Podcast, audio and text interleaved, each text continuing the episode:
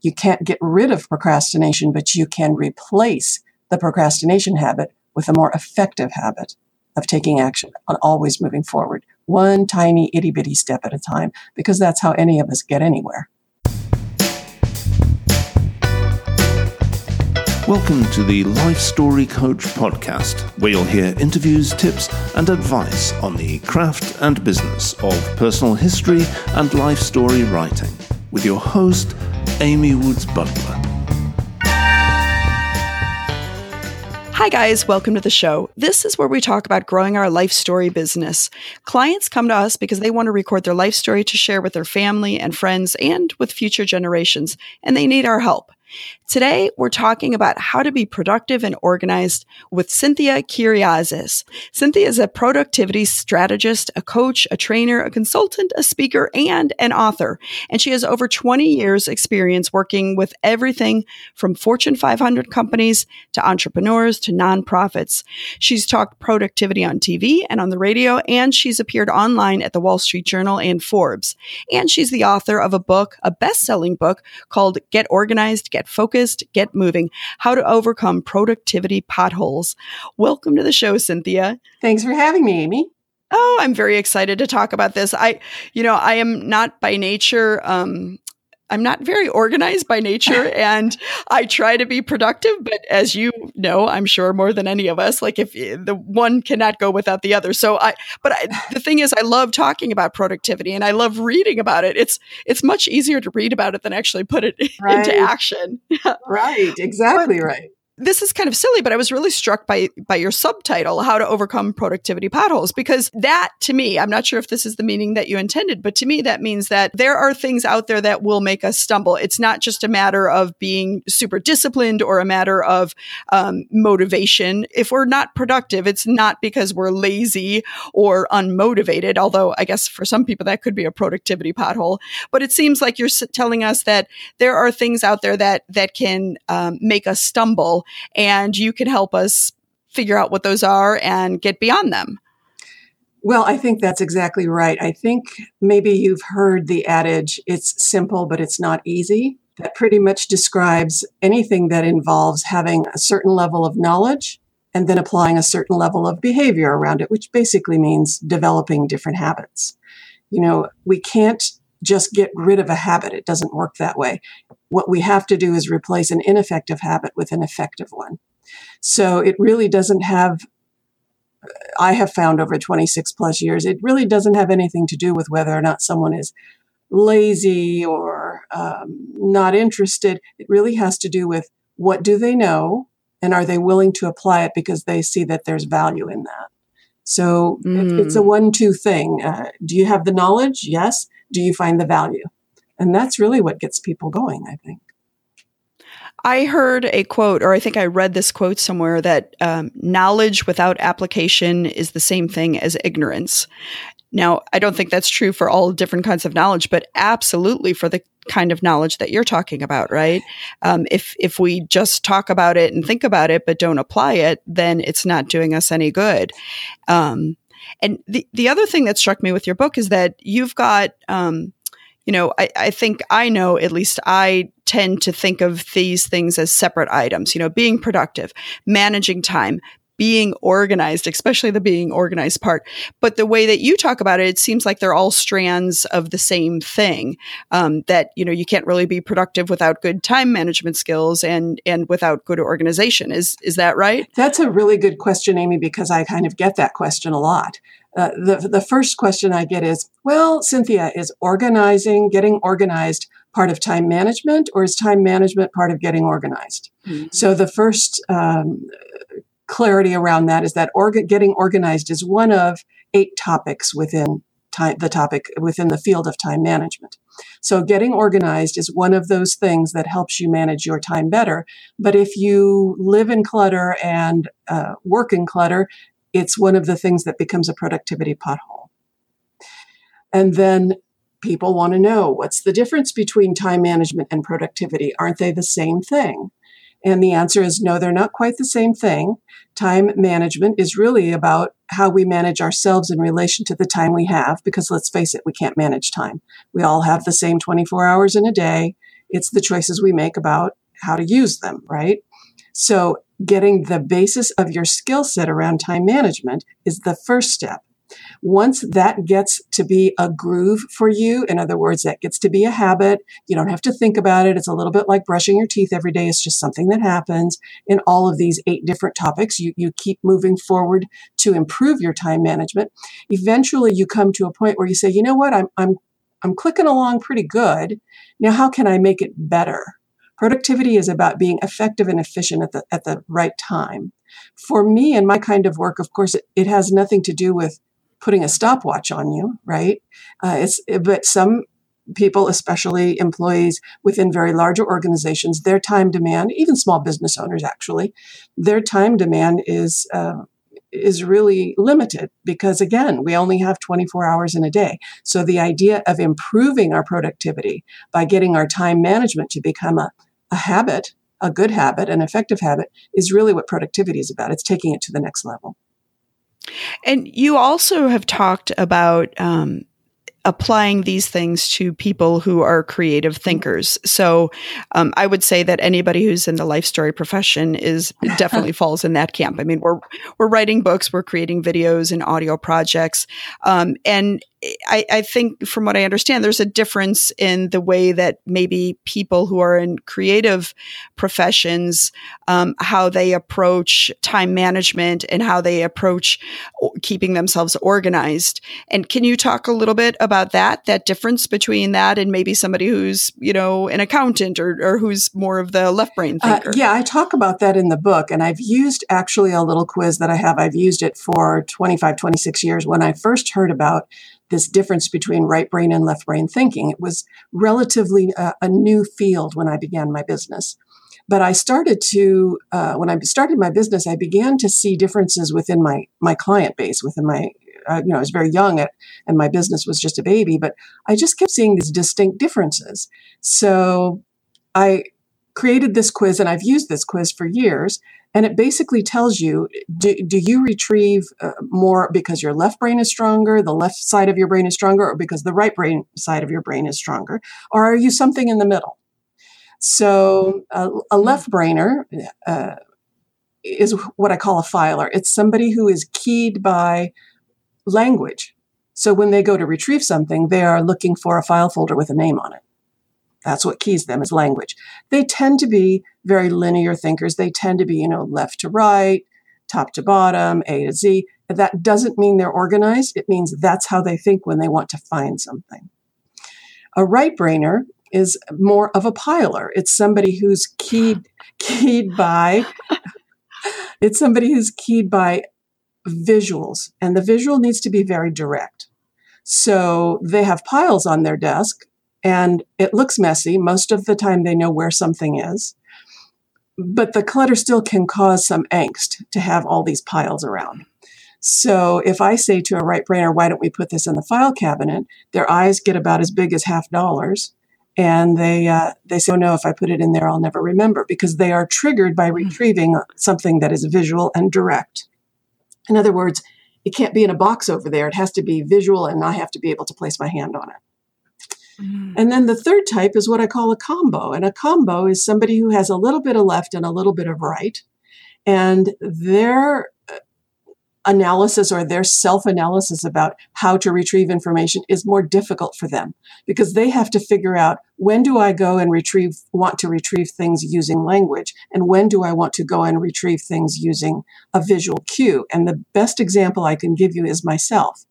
When I before I started my business, I worked for a corporation and I had an administrative assistant. And every morning she would bring me my list of things to do and all the papers I needed and all the appointments I had and so on and so forth. When I went to work for myself, uh, I have a home office and nobody brought me anything. So here I am thinking that, oh, I'll just transfer that skill from the office to my own office. And I couldn't find anything. I had stuff all over the place, which is really not like me. So I started to think there's something wrong here, and I had to figure out what it was. So eventually, when I made my little quiz, I took my quiz, and I was I was right in the middle. And I said, "Oh, I have to sit and figure this out now." So now I have to sit and figure it out. And this is what I discovered: if I have a project that has been completed, let's say I've already written a chapter in the book, or I've completed creating a training online, or I've completed some segment of a coaching uh, call that I have with a client. I store that and look for it through language. I want to retrieve it through language. But if I have a book or a chapter that is in the middle of creation, if I have a training that I am creating and it is, you know, creation is chaotic. Eventually it looks nice, but it's mm-hmm. chaotic to create. So if I have that going on, then I'm retrieving everything I needed to retrieve it was laying down in visual to me. Hmm. And then and then there were times so I, I did both at depending on what it was my project was requiring of my brain. And I have set myself up in my office to do that because I know those two things. Well, you know, it's it's kind of interesting. I think the parallel is um, when they when you talk about writing, um, and we're always told as writers you have to wear the the writer hat and the editor's hat um, but you don't want to mix them up and you don't want to try to be both at the same time because when you're actually in the act of creating whatever you're writing that that fires up a different part of your brain than what you're going to use when you go and start the revisions and you're actually looking at it as more of an editor. Um, and I think that's kind of what you're describing in your own creative process, it sounds like. That's exactly correct. It's like, which hat am I wearing today? Or which hat am I wearing right now? Or which hat am I wearing this hour? Something like that. You know, and, and again, it's become a habit. I know my system. I know my, my style. So, so it, it works that way if you could say I have one eye on one and one eye on the other. And if you set up a system that accommodates your style, whatever your style is, uh, then you tend to use it. It's easier to maintain it. It's easier to mm. uh, get up and running if, let's say, you know, something went sideways or you, all of a sudden there was too much going on and a, and a lot of clutter or disorganization appeared. You're faster to retrieve. You're faster to to uh, to come to that. Mm-hmm. So that you well, can get back to what you're doing. Right. This eh, here, listening to you talk, it just reminded me of when I was um, when I was 17 and I was you know about to graduate from college or from high school, and I went. My mom took me down to Tulane University, which is where I ended up going, but um, it was just for a little meet and greet, and I went to talk to the advisor, and I remember going into the office and she had Cynthia. I, I kid you not, it was a mountain of papers on her desk, just chaos all over the place. And she asked me my name. I told her my name. She, she scooched her hand underneath the pile, came out with a file and it was my file with my name on it. And I thought, this is where I belong. you know, this, this is the kind of organization skill that I like because eh, you know, the way you were describing it, that's, that's how I am too. I, I I don't like too much clutter, but I also do not like zero clutter at all because I like to have things uh, within grasp. Um, and and otherwise, it, the the lack of it also makes me nervous too. So I I think that goes towards what you're saying about knowing your personality type and where you fall with on that spectrum, right? That's exactly correct because you know, it's if you try, okay, so this is the example I'll give you. Years ago, uh, there would be a corporate executive who would go on vacation, and the administrative assistant thought they were doing a, a, a really nice thing by organizing the executive's ah. office. And when the executive comes back, they can't find anything. Hmm. It's the same uh, with a husband and wife team. Somebody's going to organize somebody else, and it doesn't work. They can't find anything. They get frustrated. They get anxious uh, they lose a lot of time. There's a, a, potential argument that can ensue. You simply cannot organize for someone else. They need to understand their mm. style and set up and create it in a way they think will work and then be open to tweaking that over and over and over again. Um, it just, it's not a one size fits all. That's what I can, all I can tell you. It's really not a one size fits all. So you know awareness and then practice. Well i think that's very interesting to hear you say that you can't organize for somebody else because you are a professional organizer right? Yes but i would never go to a client and say this is how we're going to do it. The hmm. entire the so enti- how do you start if somebody yeah if, if somebody hires you um, uh, to, to come help them with the organization where do you start? Is it looking at their personality or um, are, are there other things? I would say very early on in my career uh, as a professional organizer, I did ask them to do my my little quiz, right? But I will say now that what I do is no different than what any consultant or coach would do. I go into the office and I start asking a lot of questions, a lot of questions. What's the goal? How long has it been going on? How long have you been trying to correct this? Tell me when it works. Tell me when it doesn't work. It's, it's putting those bits and pieces together from the mouth of the client so that I create and help the client create what they need. It has absolutely nothing to do with me. Nothing. Mm-hmm. So it's all about their input. And then we take their input and my knowledge and we kind of put it together. And, and I go, does this feel good? No. Okay. Let's move it over here until we get to a place where the client seems to be comfortable. And then I ask them to practice using that system and that they are free to shift and move things if they find that, you know, it shouldn't be on the left side. It should be on the right side, that kind of thing. And I give them license to do that. And then I follow up with them again to see how it's going and what other questions they have. And do we need to tweak it? Is it good or do we have to scratch and start over? We rare, we rarely, rarely scratch and start over. It's a matter of really tweaking it. And although I'm using organizing as a, as an example, because it is the only one of the eight topics in time management that you can physically see what you're doing and not doing. Uh, I'm using that as an example, but that same story is true for every topic within time management. Everybody has a style that's uh, it may not be as clear cut as the organizing style, but everybody has a way in which they they do things, and it's frequently a matter of finding out what they do, figuring out why it's not working, and making a suggestion to try something else. Usually, it's a subtle shift, but sometimes it's a major shift. And have you found when you're working, you know, not necessarily with the with people in big companies because that's just structured differently, but when you're working with entrepreneurs, are there people who are maybe self-employed or have a very small team of people? Um, are there common pitfalls that you see um, when people are trying to set this up? I, I would say it's it doesn't really matter where you work or what you do; it's the same I think entrepreneurs wear a lot of different hats and their priorities are pulled and pushed, but that's true of anybody.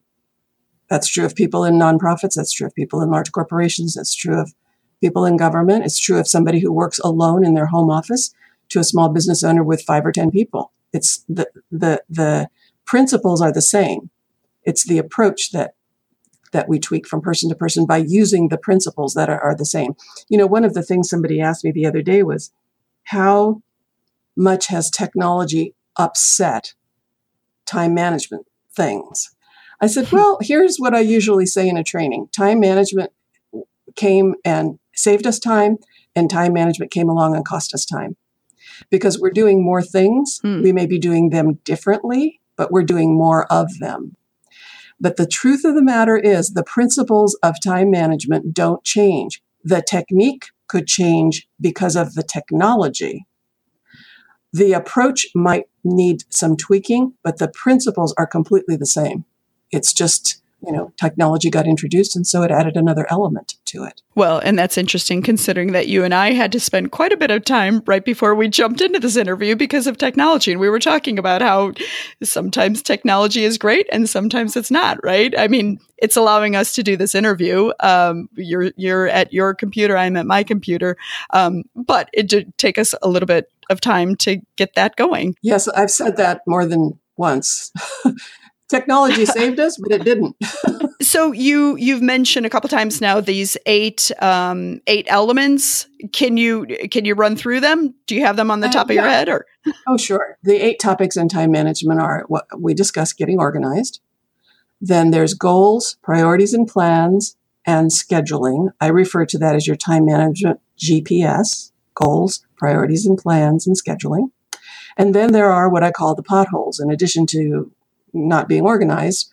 Uh, one pothole is ineffective communications. And in time hmm. management, mm. that can mean meetings, email, voicemail, or one on one conversations. Uh, the next pothole is uh, not being able to set boundaries. It's about not, lear- uh, you know, not learning how to say no uh, gracefully, uh, so you can remain focused on what you need to do. The next pothole is micromanaging rather than delegating, because delegating leverages time your time as a supervisor or a manager. And then the last one is, of course, our favorite uh, procrastination. And procrastination is one that I absolutely understand. I one of my potholes is um, it with time management is that not recognizing the boundaries. Not so much, you know, not saying no when I need to say no, but I'm talking about actual time boundaries. So as a a solo self-employed person, I can schedule my time how I want. I'm not clocking in or, or out. Um, I'm not driving to an office and then leaving home at the end of uh, leaving for home at the end of the day. My office is right here, and so it feels like there's all of this time that I can be working. So if I don't want to do a particular task, very often I'll put it off and then, you know, and then it gets into the evening hours. And one of my um, pitfalls is having my work time bleed into what should not be my work time. Um, and I think that is partly with procrastination, especially when it's when I have to do some task that I would prefer to put off, and there's easier things to to do during my workday, so I'm still technically working. Yes, I hear that quite a bit, Amy. You're not alone. Um, uh, one of the things that I share with clients is something I call timeless takeaways. It's about principles, but I call them timeless takeaways because when you say principles, people don't want to hear it. So one of my timeless takeaways for time management is procrastination is a time management deal breaker. I could hmm. teach you everything I know plus some for seven topics in time management. But if you procrastinate, it doesn't matter. It doesn't matter what you learned. Procrastination is a time management deal breaker.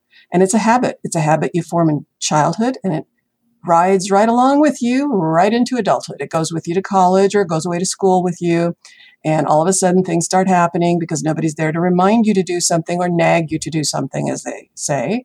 Uh, and then it goes with you into work. And if you work for a company or if you work for yourself, it's it didn't go away. It's still there. So it's a matter of you can't get rid of procrastination, but you can replace the procrastination habit with a more effective habit of taking action on mm. always moving forward, one tiny itty bitty step at a time, because that's how any of us get anywhere, one step at a time. Mm-hmm. Right. And I guess that probably starts with awareness. It does start with awareness. And I will tell you, uh, I will share with you a timeless takeaway from my uh, Get Organized class. Clutter is symptomatic of delayed decision making. Oh, that's good. So another another word for delayed decision making is procrastination. Procrastination permeates everything you do and do not do in the area of time management and productivity and peace of mind. It's it permeates everything. But it goes back to what we talked about in the very beginning. It's about having the knowledge, the as you said, the awareness and the knowledge of what to do and then finding enough value to make that change from a behavioral standpoint. And do you think this is something that people can do on their own? Or if they have the awareness, they realize that there's a problem or an issue, um, there's lots of good books, including yours. Are these habits that people can change on their own? Or um, do most people need some extra help, some outside help? I would say 90 percent of the world needs extra help in the form of mm-hmm. coaching mm-hmm. or in the form of accountability groups or in the form of a you know a manager or a supervisor a colleague a friend somebody who will help them get through these this movement from an ineffective habit to an effective one something that doesn't work to something that works for them i don't see and it just could be because of my clientele i don't see many people who are successful at trying to make that change by themselves they either need knowledge or they need support or they need uh, questions answered or they need encouragement or they need measurement. They need something. Uh, and a book alone is, it usually doesn't do it unless the person is just extraordinarily motivated. So I, I, can't say that it can't be done, but I think uh, mm-hmm. most people need some assistance and want some assistance. They want a sounding board around something that's difficult like this that they really want to want to accomplish. Yeah. Well, another thing that you talk about are the high payoff activities. And I think I can see how that fits in. Um, but why don't you talk a little bit about that, like making the, the choices of the things that the tasks that we have in front of us, making sure that they are the, that we're choosing the correct ones at the correct time? Well, choosing the correct ones at the correct time goes back to this, the, your, your time management GPS that I talked about. Do you know what your goal is? Are you clear about it? Are you specific about it? Are you motivated by it? Do you own it? If the answer to those are yes, then the next question is great. What are the priorities that you need to outline to get to that goal. Understand clearly and specifically what are my priorities. Then take those priorities and begin to think about and plan when you can work on them. Then schedule them. So that's your GPS, your goals, your priorities, plans, and your schedule. If mm-hmm. you learn and execute those three things, practice those three things, make those three things and that system and process around those three, three things a habit, then nothing gets in the way. The productivity potholes become almost moot uh, because your vision is driving you to next steps. Now, some people need a to do list, some people need audio reminders. There are different ways of getting through your GPS. But if you are truly motivated to achieve a goal that has clarity to you and speaks to you, then you will find ways to mitigate those productivity potholes, whether it's education or learning or testing or trying or whatever it is. But it all starts with how badly do I want that? I'm speaking in abstracts, but I'll give you an example. Somebody says, you know what, I, I is, is exactly what you just said. I work and I I do a lot, I work a lot, and then uh, it's time to go spend time with my family. And I go to spend time with my family and I find myself checking email or I find myself wanting to go back to my home office to do XYZ. If you are really clear about the boundaries around family time versus work time, you find a way to say, you know what, the work will be there tomorrow, or whatever you say to yourself in order to stay focused on what the priority is. So if after five o'clock the priority is the family, that's a very clear line for you and that's where and how we make our decisions around that. Exactly. And, and i think that is where some of the difficulty comes in is well and i, I suppose if you know I, if i were out in the corporate world i'm sure people have the same issue. But for us um, for for the life story writers and life story professionals um, the job isn't done until the book is in somebody's hand or the video is in somebody's hand or the audio is in somebody's hand. So parceling out the work to yourself can be very difficult because you know that you're never done unless you it, have some system of chunking it out and saying, okay, this is what I'm going to accomplish today. And when you accomplish it, then you're done with work for the day. Um, and that's something that I've always had a problem with. Um, and, and I think that probably very many people in this profession have that same problem. I, so are, is there, is that a common problem that you see where people, you know, when you have big projects, how do you know when you're finished with work for the day? Okay. So you're speaking to procrastination issues, right? So in procrastination, if you want to try to overcome it, there are some general ideas. It will vary by uh, the, the, the, exact task will vary by your style of, of procrastination. But the general idea is be very, very specific about what you need to do. I don't mean general. Uh, the more general you are, the more vague the outcome will be. So be very specific mm-hmm. about what you want to accomplish, number one. Number two, break it down into small itty bitty pieces, small bites that you can accomplish. And when you accomplish that, cross it off the list and go to the next one because all of us only get to anywhere one step at a time. I think before we started this interview, I was talking about my online school. And my online school is not simply a matter of taking the type of training I've done on site and just moving it over, moving the PowerPoints over. It is, in fact, a business in and of itself. So I was feeling fairly overwhelmed most of the year uh, until I realized, you know what, I need to take it step by step so I had to, you know, physician heal thyself. Uh, I had to take it step by step. And I had to say, okay, just like I wrote the book, I wrote the book basically, oh, two, three pages a day. Or if I was really on a roll, I might write the whole chapter, but that didn't happen very often. So when it came to my online classes, I said, this is a huge amount of work. I have at least 10 classes. So all I did is I said, okay, today we're going to work on getting organized. And I'm going, the only thing I'm going to do today is finish the PowerPoints. And the next time I sat down, the mm-hmm. next thing I was going to do with that project is I was going to do the graphics. And the next time, or part of the graphics, part of the the uh, the PowerPoint. I knew where I was going, and I knew that I had a specific segment to do.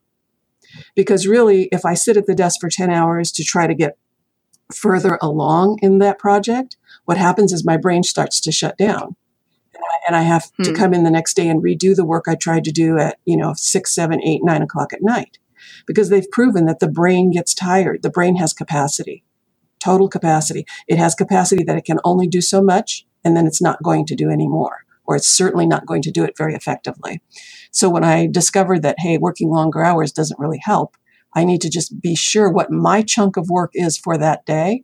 I'm suspecting that what I experienced in that creative moment wasn't too much different than what writers would, exper- would experience. It's about you don't have to finish the whole thing. Perfectionist procrastinators want to finish the whole thing. They need to learn how to say, I'm going to take this part of it. And I'm going to say that's good enough. And tomorrow I'll take a second part and that will be good enough. And I will tell you that if you take that approach of chunking it down to specifics and you practice that, your product is better. Your product is totally better and your mind isn't as stressed. Absolutely. I mean, I, I can feel every day when my, I, I can feel my brain going into fatigue mode where I know that the, the quality of the work is not going to be very good. And so that's time to stop. One of the other things that you were talking about was the communication, and um, it can really hurt you if you're not clear with your clients on when you're going to be delivering drafts or when you're going to be delivering the whole book. Um, most people have no idea. You do. You've written a book, but most people have no idea how long it takes to write a book. And so um, if you're trying to please the, the client, but you are, are are also trying to make your work life tolerable, you know, there's there's a there's some middle ground there that's get things get very fuzzy. And i think that's where those two meet is where some of the challenges lie for me because then I think to myself, no, I need to keep working because I need to get this draft done and I need to get it to the client. When in reality, I can only work for so long each day um, as a writer. So, what you've described to me is a perfectionist procrastinator what they, they tend mm-hmm. to say, I need to do this. I need to do that. I hear myself say it sometimes before I catch myself and stop. But I need to feel, you know, this obligation of movement forward. But I will tell you, I will go back to it's a conversation to set a goal. When I signed the papers to write my book, I was very clear of what my deadline was. So I said, okay, uh, uh, uh, they had, they, the publisher had a deadline and I negotiated it because I knew what was going on in my business and what time of year it was. So they agreed to the negotiation, which pushed it out by a month. And I knew that I had only X amount of time and it had to deliver by that date. I knew that deadline. Now, if something had happened, if I was in a car accident, I couldn't work out or whatever, the publisher would have renegotiated because I would have opened the conversation again so I think it goes back to let's be clear about what to expect and can we build in some some wiggle room, so to speak, and then can we address the mm-hmm. issues of it has to be perfect and I have to work 10 hours a day. Because that's not written anywhere. That's in our head. We become we don't realize the the habitual thoughts that we that we present to ourselves that cause some of this angst. Yeah, I agree wholeheartedly. Well, so now we are, you and I are recording this at the end of November in 2018, and we're coming on December very, you know, very, very quickly, which is a good time, I think, to review lots of different things. Um, but as a self employed person, a good time to review business um, objectives, business goals, and maybe also the kinds of things that you're talking about. You know, are we, do we have our organization set up? Do we, do we have a good handle on time management? Are there anything, any tips that you can give to people to, to who are maybe just realizing that there's a problem and they're not quite sure where to go with it? Well, I will say this I don't deal with new New Year's resolutions uh, because they they really don't bring any value. But normally, what I will say is because I go through you know my own strategic planning process, so to speak, every year, and I've tried to simplify it as much as I can. And these are the three questions I ask, and I have that actually in my newsletter this coming December, this December newsletter. What do I want to keep on doing? What do I want to change? And what do I want to stop doing? If you can answer those three, you can go from there. That is brilliantly simple. I, I really like those questions. Well, in my business, it needs to be simple because people, they already have some concerns about what they're not doing well. So it's easy to just say, hey, it doesn't have to be complicated at all. What do you want to keep doing? What do you want to shift or edit or move or change? And what do you want to stop doing? Mm-hmm. Uh, you know, Socrates, the philosopher, said, you know, you know, talked about getting rid of things, not adding things, getting rid of things. So it's important to remember that one, the not to do list. well, thank you for that. Um, you mentioned the online school. Can you tell people how they can find out about that and find out about your book and where they can find you? Yes. Thank you. Okay. You can find me at my website. It's propartnersinc.com. And my book is sold on Amazon. It's a bestseller, happy to say. Yay. Much much surprised. Yay. And um, the online school will launch in January of 2019. If someone is interested, they can go to my website uh, in January and find out. There'll be a page there.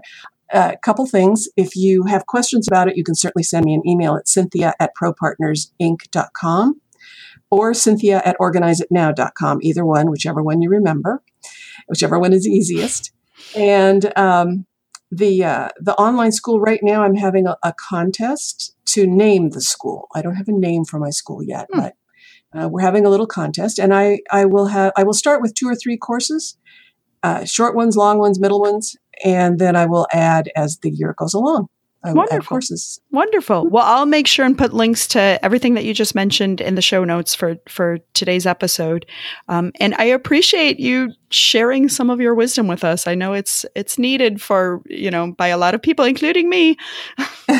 well, Amy, thank you very much for the experience and the technological uh, learning that I did today, and uh, thank you for mostly for giving me the opportunity and having an interest in what I do. I really appreciate it. Great. Well, it's my pleasure. Okay. Well, take care, Cynthia, and good luck with your online school. You too. Thank you. Okay. Bye. Bye bye.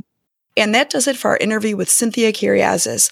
I hope it's helped. I hope that you've gotten some ideas that you can go back and apply to your own business. And remember that Cynthia is going to be offering an online school starting in January of 2019. If you want to find a link to that or any of the other links that we talked about, head over to the show notes at thelifestorycoach.com and look for episode 42. And remember, I'm going to be adding a directory sometime after the holidays to the website. So if you want to have your listing on that, please head over to thelifestorycoach.com. You'll see a link that will take you to a form that you can fill out. There's no charge for this. It's for anybody who's working as a life story professional. That can be part time, full time, as a volunteer, just trying to help us get the word out that we are out here ready and willing and eager to help clients who want to have a life story done. As usual, if today's show was helpful, the best way you can return the favor is to leave us a review on iTunes. It helps people find the show and it helps people learn about the profession of writing and creating life stories. I'm Amy Woods Butler, personal historian and life story writer, and your coach for building your own professional life story business. Now go out and save someone's story.